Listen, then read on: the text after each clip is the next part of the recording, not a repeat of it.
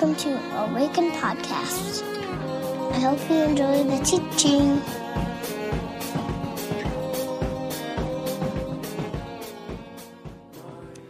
Good morning, Awaken. My name is Emily Short, for those of you who don't know me, and I'm really, really, really excited to be able to present for you all this morning the first artist in resident for our new space. Please welcome Jane to the stage. Hi, Jane. Jane, can you tell us a little bit about yourself? Well, my name is Jane. I go to school in St. Paul. I'm a junior in high school, um, but I live in West St. Paul with my mom and two dogs and two cats. Sounds crowded. can you uh, can you tell us a little bit about your art and what you have chosen to display for us out front? Uh, well, what I have up right now is a lot of school stuff um, by taking art classes in school, and then the sketches are more what I do at home when I can find time between homework and sports and yeah. Yeah. Do you have a favorite medium or?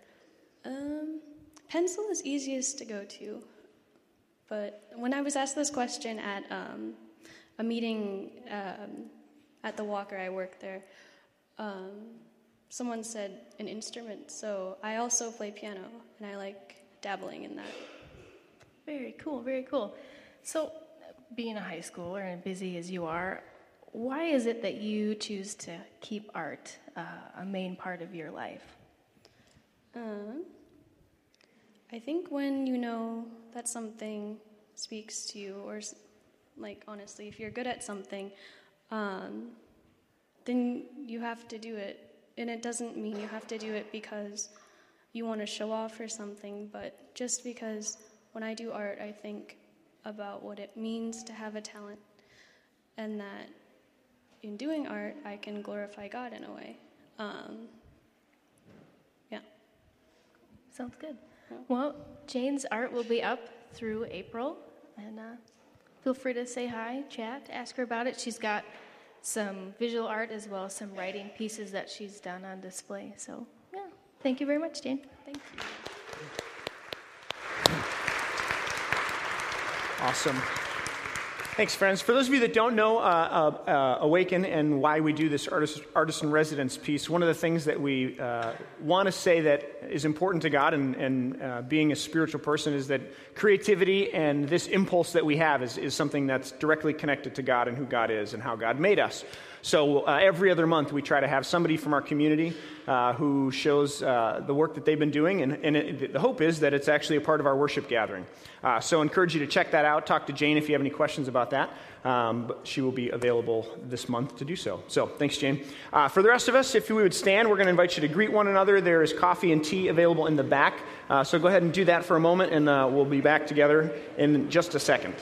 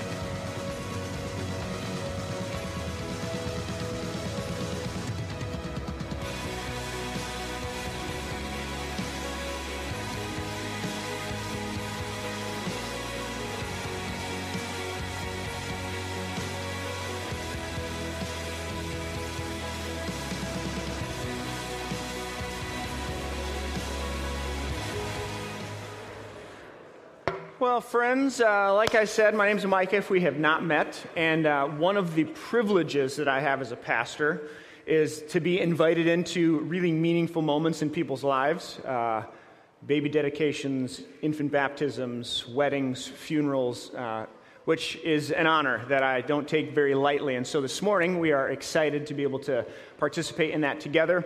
Uh, if you don't know the story of uh, Hannah and Samuel in the book of 1 Samuel in the Old Testament, there's a woman who was uh, longed to have a baby and prayed and prayed and prayed. The scripture says she poured out her heart to the Lord, so much so that people thought she was maybe had been drinking or a little crazy. She was really, really intent on pouring out her heart to the Lord and uh, eventually became pregnant uh, with what we know to be as Samuel. And Hannah, uh, when Samuel became of age, took him to the temple and dedicated him back to the Lord, as if to say, This, is, this child is a gift from God. Uh, and recognized as such. And so then took Samuel back to the temple and dedicated him to the Lord. Uh, and so that's kind of the basis for something that maybe you've seen in churches before called uh, a dedication. And so we're going to do that today, Mike and Callie. Uh, and, and the intent is really to say that we recognize this gift that God has given.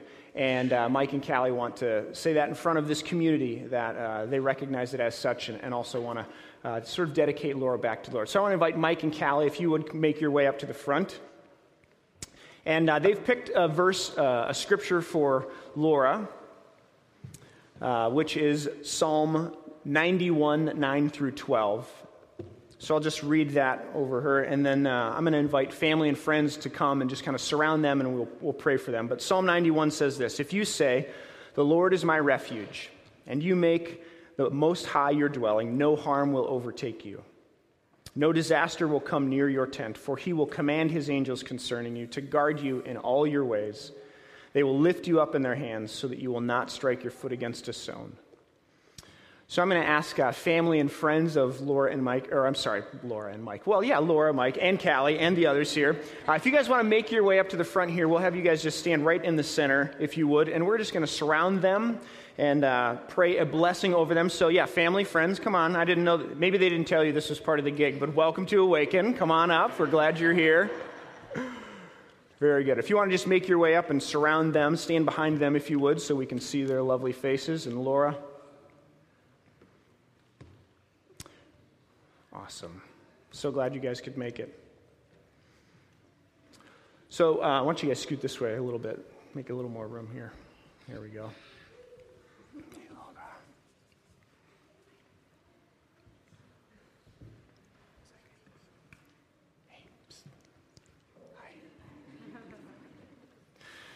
So Mike and Callie asked if I would uh, to try to find a blessing for them and for Laura. Um, that uh, a Hebrew blessing, actually. And so I dug a little and found something that I think is fitting. So uh, would you join me as we pray for them?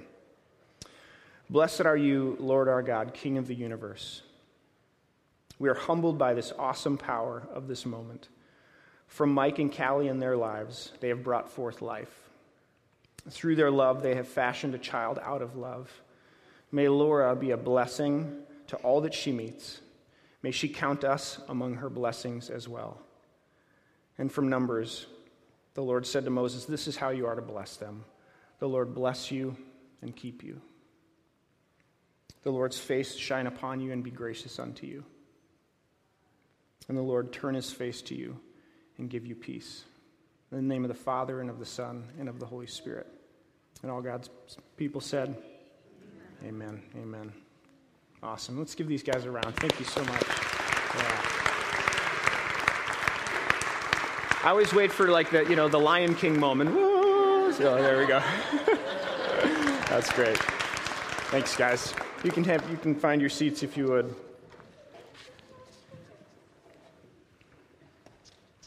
So, before we jump into uh, our passage this morning from the book of Hebrews, I want to just remind you or let you know if you didn't know, uh, we have a prayer space over here on my right to your left. Uh, and we've been working on this. It's not quite done yet, but uh, we want to dedicate some space in, in this room to prayer and uh, allowing people to, to do so. So there's a couple of kneelers over there, and there's actually Sharpies over there in the windowsill. Uh, and at any point during the gathering, before, during, after, if uh, you'd want to or would like to use that space for prayer, uh, you're welcome to do so. And if you want to, write on the walls. Um, friends, this is your opportunity. Free rein to write on the walls in the prayer space right over here, okay? So, if, uh, and one of the ideas or one of the thoughts was that uh, our singers and songwriters might at some point go into there and gain inspiration for songs that we might sing uh, from the prayers of the people of Awaken. So, if you want to do that, and then after each gathering, uh, our prayer team has been faithful and, and growing, and they are available to pray with you for any, uh, anything that you guys would like. Bye, guys. Uh, so they'll be available right over here uh, after the gathering, and they'd love to pray with you or for you. So um, if you have your Bibles, I want to invite you to turn to Hebrews chapter 4. And as you do so, I want to begin by reading from uh, Pulitzer Prize winner Annie Dillard. And hopefully, uh, the reading of this will make sense in time. So, this is from a book called to Teach, Teaching a Stone to Talk. She says, One cold Christmas Eve, I was up unnaturally late because we had all gone out to dinner, my parents and my sister and I. We had come home to a warm living room and Christmas Eve. Our stockings drooped from the mantel beside them. A special table bore a bottle of ginger ale and a plate of cookies. Does anybody put ginger ale out for Santa Claus? No. I, I thought that was a little weird too. We'll take that up with Annie. Uh, I had taken off my fancy winter coat and was standing on the heat register to bake my shoe soles and warm my bare legs. There was a commotion at the front door. It had opened. A cold wind blew around my dress, and everyone was calling me, Look who's here! Look who's here! I looked, and it was Santa Claus, whom I never, ever wanted to meet. Santa Claus was looming in the doorway and looking around for me. My mother's voice was thrilled. Look who's here! I ran upstairs. Like everyone in his right mind, I feared Santa Claus, thinking he was God. I was still thoughtless and brute reactive. I knew, from right, I knew right from wrong, but I had barely tested the possibility of shaping my own behavior, and then only from fear and not yet from love. Santa Claus was an old man who you never saw, but who nevertheless saw you. He knew when you'd, be, when you'd been bad or good. He knew when you'd been bad or good, and I had been bad. My mother called and called, enthusiastic, pleading, but I wouldn't come down. My father encouraged me, my sister howled, and I still would not come down. But I could bend over and see down the stairwell. Santa Claus stood in the doorway with night over his shoulder, letting in all the cold air of the sky. Santa Claus stood in the doorway, monstrous and bright, powerless, ringing a loud bell, repeating, Merry Christmas, Merry Christmas. I had never come down. I don't know who ate the cookies. Annie Dillard. So many of us have ideas about who God is, what God is like. Uh, preconceived ideas and notions. God is, you know, like this. It's like Santa Claus, uh, the person who you never want to see, but who definitely sees you, which I always thought was a little creepy about Santa Claus. You know, like he knows when you're sleeping. That's a little weird. This is a little weird. Or God, like a cosmic vending machine, you know, that one, if you put enough quarters in God, finally, you pump enough quarters in there, God will finally give you what you want, as if God can be bought. Or uh, the classic one, God, you know, angry with a white beard, with the Bible in one hand and a lightning bolt in the other, just sort of waiting to smite you. Or take Jesus, for example, right? Everybody knows that Jesus is a mild mannered Scandinavian in a white tunic with a blue sash, because we all know he was sponsored by Clairol.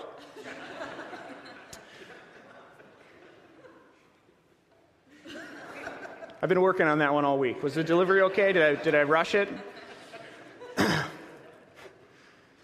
for better or for worse, though, we have ideas. We have uh, assumptions and preconceived notions about God, what God is like and what Jesus is like, the Bible, heaven and hell, the Holy Spirit. Some of them come from the Bible, some of them come from movies, many of them come from Dante's Inferno, but either way, we've got ideas about what God is like. And as we continue in this series on Hebrews, we find the author of Hebrews starting a conversation that takes up most of the book in Hebrews. So if you have your Bibles, Hebrews 4. And this is a conversation that is actually. Uh, uh Garrett, can you turn me down just a little bit? I feel like I'm really loud, and I'm going to get pretty louder, a lot louder. Um, so, uh, Hebrews chapter 4, and this is a conversation about Jesus and about the high priest of Israel um, which may not seem very interesting or applicable to us now, but I hope to make it uh, interesting and applicable. So I'm going to ask you to stand and we'll read uh, starting in verse 14. Therefore, since we have a great high priest who has ascended into heaven, Jesus, the Son of God, let us hold firmly to the faith we profess. For we do not have a high priest who is unable to empathize with our weaknesses, but we have one who has been tempted in every way, just as we are. Yet he did not sin. Let us then approach God's throne of grace with confidence, so that we may receive mercy and find grace to help us in our time of need. Chapter 5 Every high priest is selected from among the people and is appointed to represent the people in matters related to God, to offer gifts and sacrifices for sins. He's able to deal gently with those who are ignorant and going astray, since he himself is subject to weakness. This is why he has to offer sacrifices for his own sins as well as for the sins of the people. And no one takes this honor on himself, but receives it when called by God, just as Aaron was. In the same way, Christ did not take on himself the glory of becoming a high priest, but God said to him, You are my son, today I have become your father. And he says in another place, You are a priest forever in the order of Melchizedek. During the days of Jesus' life on earth, he offered up prayers and petitions with fervent cries and tears to the one who could save him from death. He was heard, he was heard because of his reverent submission. Son though he was, he learned obedience from what he suffered, and once made perfect, he became the source of eternal salvation for all who obey him, and was designated by God to be the high priest in the order of Melchizedek. Pray with me. God, as we uh, gather this morning in this, in this space, uh, we, again, don't take for granted the freedom that we have to, to come uh, in this season of Eastertide where we, we learn and we work out and we explore the implications of what it means that you were resurrected from the dead. I ask God that uh, this word would be the words of God today for us, that you might remind us who you are, that we might learn from this, the author of this book, uh, who wrote to a church and, and people just like us, uh, trying to encourage them and inform them about who Jesus was and what he did and why it was important. And so, God, I pray that would be true for us today. And all God's people said, Amen. You can have a seat. So, a couple of things I want to do this morning. Again, this is a conversation, and it takes up most of the book of Hebrews. The largest chunk in this book that we're studying is, is a conversation about Jesus and the high priest of Israel. And I don't know if you've ever been at a church where this was talked about, but you know, I could go, uh, I could have studied all week about the implications and the intricacies of the high priest and what they wore and why they wore it. And it was a real show. I mean, it was quite a large, it, it, was, it was sort of a, a pomp and circumstance, the high priest. But I don't want to do that. But I still think it's important to understand what is the high priest. So I want to ask, answer that question or try to and then ask why was it important that Jesus was designated as the high priest or as a high priest, the last high priest? And then land on so what? Like, what does that mean for you and for I today? Uh, so, first and foremost, what is the high priest? A couple of things that you should know about the high priest. One, and it was noted here in this, this passage, the high priest was a descendant of Aaron. So, if you go all the way back in the book of Exodus, in the story of the Exodus, you have Moses and his brother Aaron. And uh, in Exodus 28, we learn, or we hear, then bring to you Aaron your brother and his sons with him from among the people of Israel to serve as priests. So the high priest and the priestly line in Israel was always or intended to be from the line of Aaron, which were the Levites or the tribe of Levi. So, first you have to know the high priest is always a Levite. Now, that actually changes later on in history when uh, Herod actually appoints a couple of different high priests, and it becomes a much more of a political thing. But early on, the intention was that it would come from this one tribe of people, uh, of which uh, one of the 12 tribes of Israel. So, this person was the religious overseer of the temple activities. So, if you imagine back in the day, all of the worship in Israel happened in the temple. And uh, so you could imagine they were uh, sort of like in our day and age, a pastor or an archbishop or something. They were sort of the tip of the spear in the hierarchy of worship of Israel. So everything happened at the temple, everything happened through the priests, and everything happened through and by the high priest this one who was kind of overseeing all of the activities of the temple and the things that happened there. So they would offer sacrifices daily. There were sacrifices at the temple in Israel. And these priests and the high priest would be a part of that, essentially. They were the worship leaders, as it were, in Israel. And then, one final thing that I'll say about the high priest that's important for us to know. Has anybody ever heard of Yom Kippur? Yeah, or as Minnesotans call it, Yom Kippur? Yeah, Yom Kippur, uh, Yom Kippur, uh, and I'll just show this little uh, diagram here. This is a picture of uh, there are four high and holy days in Israel that they celebrate each year. And in, in theory, everyone in Israel would come back to or go to Jerusalem, to the temple, for these days. So in the spring, you had Passover, which they would have just celebrated before we celebrate Easter. Uh, and, and then there are four. So Passover is the celebration of the Israelites leaving, leaving Egypt, the Exodus. And then 49 days later, they're out in the wilderness and they receive, Charlton Heston gets, of course, the law at Sinai, which is the celebration of Shavuot, the receiving of the law. So then you fast forward into the fall, and Rosh Hashanah starts 10, a 10 day period called the, day, the 10 days of awe or the 10 days of repentance. Rosh Hashanah, if you know, is the Jewish New Year, or, or more broadly, the celebration of creation in, in Jewish life. So you have the 10 days of awe, and then you have Yom Kippur, Yom Kippur, which is the day of atonement. And this was the, the of the high priest, this was their most important duty in all of the year. How many of you seen uh, uh, uh, Indiana Jones in the Temple of Doom? Yeah? Or the Raiders of the Lost Ark, that's the one. So the Raiders of the Lost Ark, they're searching for the Ark of the Covenant. And if you know, the Ark of the Covenant in the Old Testament was the place where God's presence rested. So in this ark, there were the tablets and God's presence, or the Shekinah glory of God. So if you imagine in the temple, there is one place all the way back, far, far, far away, behind all sorts of veils, and, and you got to go through a number of, of rooms to get to it. It was called the Holy of Holies. And inside the Holy of Holies, behind the veil, was the Ark of the Covenant. And only one time in the entire year could someone, the high priest of Israel, go into the Holy of Holies. So on Yom Kippur, they would bring, apart from all the other sacrifices, they would bring a bull and two goats, right? They would sacrifice the bull and they would make their way all the way back, imagine if you will, you know, rooms, veils, veils, then a huge veil. Then I'm inside the Holy of Holies, where of course the drum kit is. And only once a year, only once a year, they made their way all the way back in through all these sacri- you know, uh, sort of um, uh, rituals and things, cleansings and whatnot, they would come in, sacrifice the bull, and they would sprinkle the blood of the bull on top of the ark to, set, to uh, sanctify the temple itself. And then they would cast lots or roll these dice. That's how they came up with craps. It's a joke, totally a joke. Come on, people. They would, they would cast lots to determine which of the two goats they would sacrifice.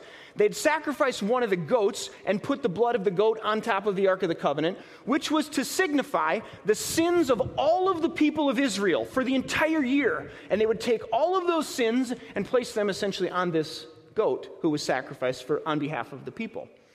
Then, and this is fascinating, interesting, they would t- the, the high priest would, he would take his hands and place them on the head of the other goat who had a red cord tied around their neck. This goat was called the Azazel, the scapegoat. We've been doing this for a very long time, have we not?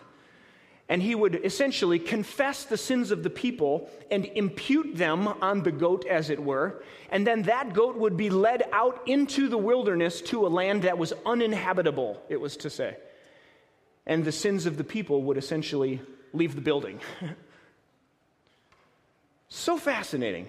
The high priest was essential in this process. Now, there's some, and in some of my study, many of you have heard me talk about like a, a, rope that they would tie around the ankle of the high priest in case something went wrong in there and he died. They would pull him out. May or may not be true, I've found out. So I just wanted to pass that on. Could be folklore, right? Either way, the high priest, Yom Kippur, Day of Atonement, very, very big deal. So this is one of the uh, one of their major responsibilities. If you could sum it up, what was the job of the high priest in Israel? They were a mediator of God's presence to the people, and they also took the people and their sin or their concerns to God, right? Everything in Israel came through the high priest to God, and everything from God came from God through the high priest out to Israel. Does that make sense? Very important how this whole thing kind of looks, even if you think about it in your mind's eye. What does that look like? From God to the high priest to the people, from the people to the high priest to God. So the high priest was a representative. They, were, they mediated God presence, God's presence to the people, and they took the people essentially to God. Now, why does it matter that Jesus was one? the writer of Hebrews makes it very clear that Jesus was the last high priest.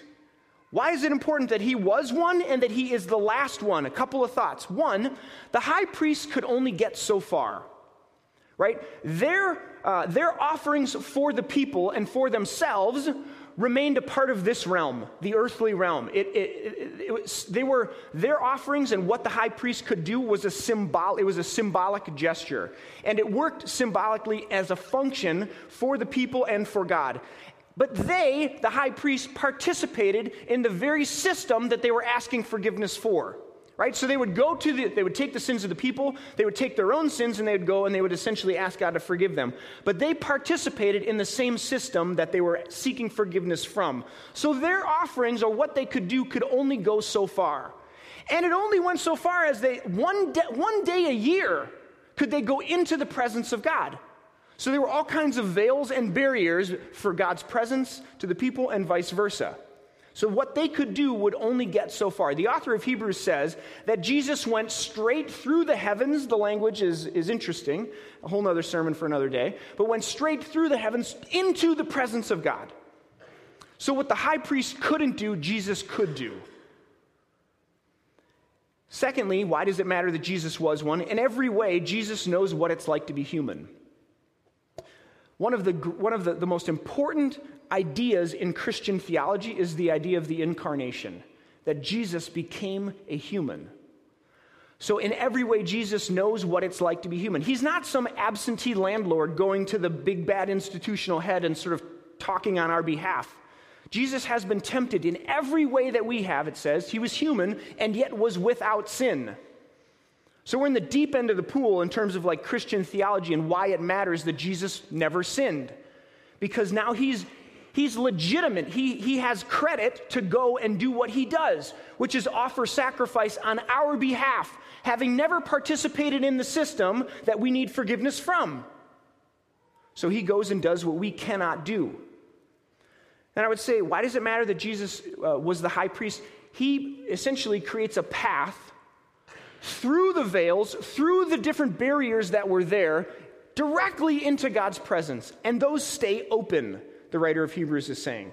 Whereas previously, you had to go through these steps and go through these different people, Jesus goes all the way through into the presence of God and stays there, advocating on our behalf and offering sacrifice on our behalf, which we cannot do. So it matters a great deal that Jesus was a high priest and was the last high priest. Now, what does it mean for you and for me? So what? Big deal, Micah. Interesting, right? the, the, the, two dice that they would roll, they were called the, the I think the Urim and the Thummim or something, and they were sort of engraved die that they would cast to sort of determine what God's will was. Do you remember when Joshua took over for Moses? There, those, those two died that the high priest would roll. They were cast that day. Oh, interesting. They wore these fantastic robes with all the 12 tribes of Israel and the, the prayer things. Okay, fan, fascinating. But why does it matter? A couple of thoughts as we close. I would say this. And I've said this before. Why does it matter for you and I that Jesus was a high priest, the last high priest? Number one, you are not alone. Jesus becoming human and living in our bodies, in our world, with all of the brokenness and temptation, means that whatever we're going through, whatever you're going through, the scriptures want to make the case that Jesus knows and you are not alone. Some of you are here this morning and it's as if God has gone AWOL, absent without leave, like God has left the building. You have cried, you have begged, you have asked God to make God's self known to you. And if you would believe, if you if, if only you want to believe, and you would believe if only God would show God's face. And to you, I would say what Jesus said my God, my God, why have you forsaken me? In a moment, we see this unbelievable. If this is true, the divine presence incarnate in Jesus knows and has been there. I, uh, I've, I've, shared with some of you recently, my brother had brain surgery, and uh, it was touch and go for a little while. We didn't know uh, his whole right side. Couldn't, he woke up from surgery, couldn't speak, couldn't move his hand or his leg, anything on his right side. 30 year old brother, younger brother. And I rem- there was a look that I will never forget that I saw in my brother's eyes. He, would, he, he, he just begged Carly, his wife, not to leave, to stay with him in, in the room which is hard for a young mom who has a baby and three kids. But Josh just did not want to be alone. And I remember walking into his room the first few days and seeing this look in his eyes, which was, I'm so glad you're here. I'm scared and I don't want to be alone. Friends, life is difficult, is very hard death and, and the things that we experience in this world is hard enough, but to experience it alone is the, dark, the darkest of darkness, the emptiest of emptiness. And what the Christian theology of incarnation and Jesus says to that is we and you are not alone. So, whatever it is that you might be struggling with going through, the scripture says that someone is with you. And that matters a great deal. Second, I would say, what does it mean for you and me? You don't need me to get to God. Now, we're in a Catholic church from which the Protestant Reformation comes and the Covenant Reformation comes, the Evangelical Covenant. So our lineage goes all the way back to the Catholic Church. But and there's much to be celebrated, much to be celebrated. Much. We're going to spend a whole this summer going through the stained glass windows and why they're in, interesting, and they're the beatitudes of Matthew, except for Christopher Columbus. but I'm excited to preach that one. Actually, I'm really excited about that one. So stay tuned, friends. It could get dicey. But can I just for a moment challenge one of the fundamental flaws of religion, which I think many of you know in your bones is not the way it should be? And it's this you don't need me to get to God. For many of us, our experience has been of the pastor priest that this person, uh, uh, our experience of this role in the church looked a whole lot more like pre Jesus temple than it does post resurrection church. What I mean by that is, for many of us, the priest or the pastor was sort of the, uh, uh, they were the mediator. You had to go through them to get access to God, whether it was confession or communion or the scriptures or forgiveness or any of these things. You had to go through that person in order to get that thing or be in communication with God. For many of us, the pastor priest was not only the mediator, but they're the divinely appointed voice of God. And so to challenge that is a, is a, is a sketchy deal. And so I'm guessing that if you've ever been a part of churches in your life, that there may have been a point where you had a question or something you didn't agree with or something that you spoke up about, and somebody asked you to just settle down, to get in line, because the divine voice of God says that it's right. And that is a very, very, very dangerous proposition because that person then has all the power. The pastor priest has the final word because it's the divinely appointed word of God. Now, friends, if you know me, you know that I, I want to challenge that with every bone in my body. One, because I'm, I, I, I sort of, uh, you know, like when you push against a horse, they push back, right? or you find somebody who you, you, authority you sort of assert authority and they push back or they give you the middle finger. You know those kinds of people? I, I maybe in that camp a little bit i'm maturing i'm growing i'm learning. But also theologically it is just absolutely i would submit wrong. It is not what the scripture says about post resurrection reality about, po- about the church of jesus christ so, good news, what the author of Hebrews is saying is Jesus is the priest. Jesus has the final word. Jesus is the representation. He's the one that mediates God's presence to us and mediates our presence to God and is the go between between God's pre- God and us. So good news, you don't need me, you don't need a pastor, you don't need a priest to get to God. I think that's good news. There's something called the priesthood of all believers in the New Testament, where each and every one of us who says yes by faith in Christ has a new position and access to God. Do you, oh my gosh, do you remember? You remember when the, the resurrection or the, the, the crucifixion happens and the veil in the temple is torn? Symbolically, what's saying? What's, what's been said? God is loose in the world, and who has access to him? Anyone who has faith in Christ, not just the appointed priest or pastor. So, this one's huge in terms of what does it mean to be a New Testament follower of Jesus and what does it mean to be a part of a spiritual community. I'm a shepherd, I'm a pastor, I'm a teacher, and there are certain, there, there's, a, there's a, an invitation that I've been given and that many of you have been given because there are other pastors and, and teachers in this room who don't get paid by this church. But you don't need me to get to God.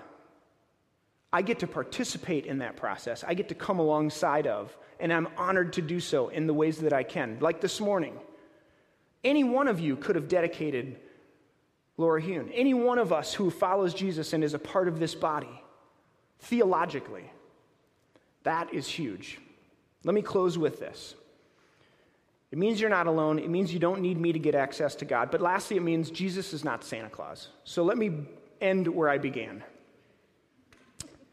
She finishes her story this way For so many years, I have not, for so many years now, I have known that Santa Claus was actually a rigged up Mrs. White from across the street. This is, a, this is really a story about Miss White. Miss White was old. She lived alone in the big house across the street. She liked having me around.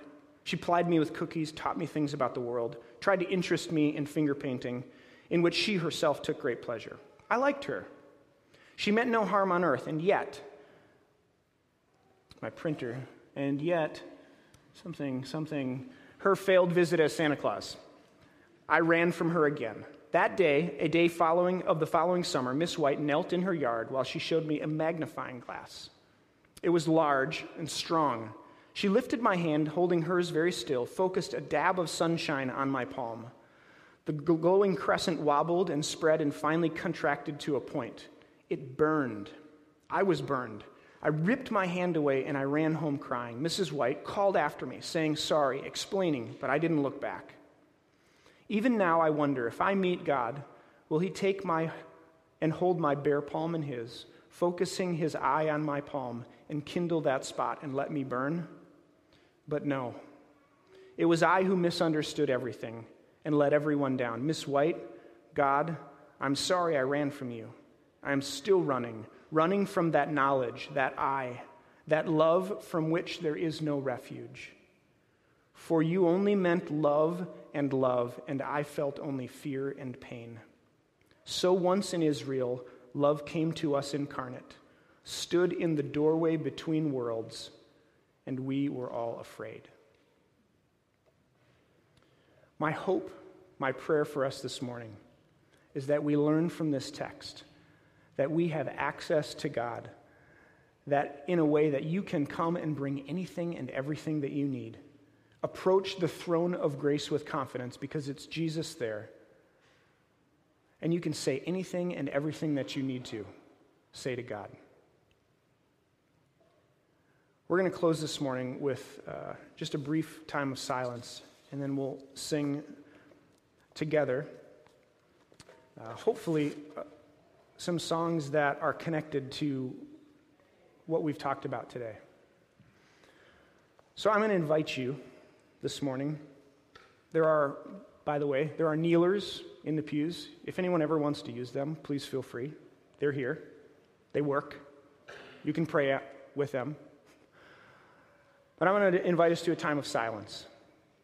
And uh, as we go into that, I want to invite you to maybe consider who it is that you think God is and looks like and acts like. What do we learn from Scripture? What do we learn from Jesus? is that you have access to God. You can approach God without fear, without pain. God's invitation to come is not one to, to dole out fear and judgment. But what does Hebrews say? That we might receive grace and mercy. So, just a few moments of silence to do whatever business, whatever you would want to say to God.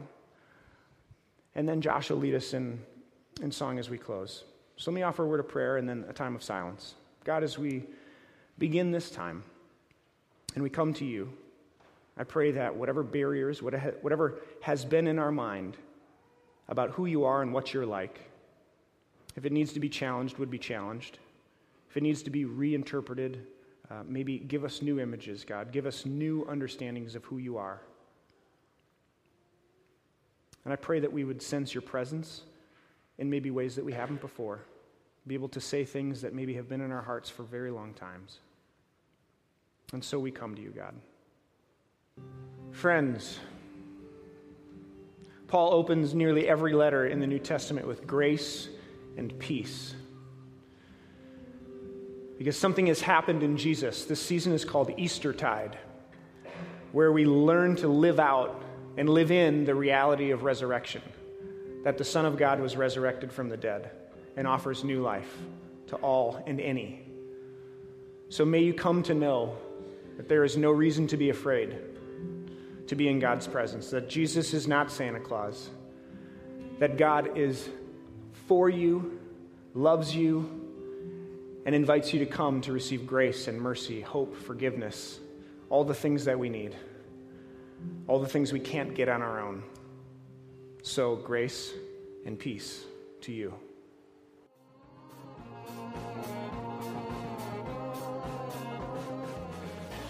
Find us online at www.awakencommunity.com or on Facebook at www.facebook.com backslash awaken community or on Twitter at awaken community.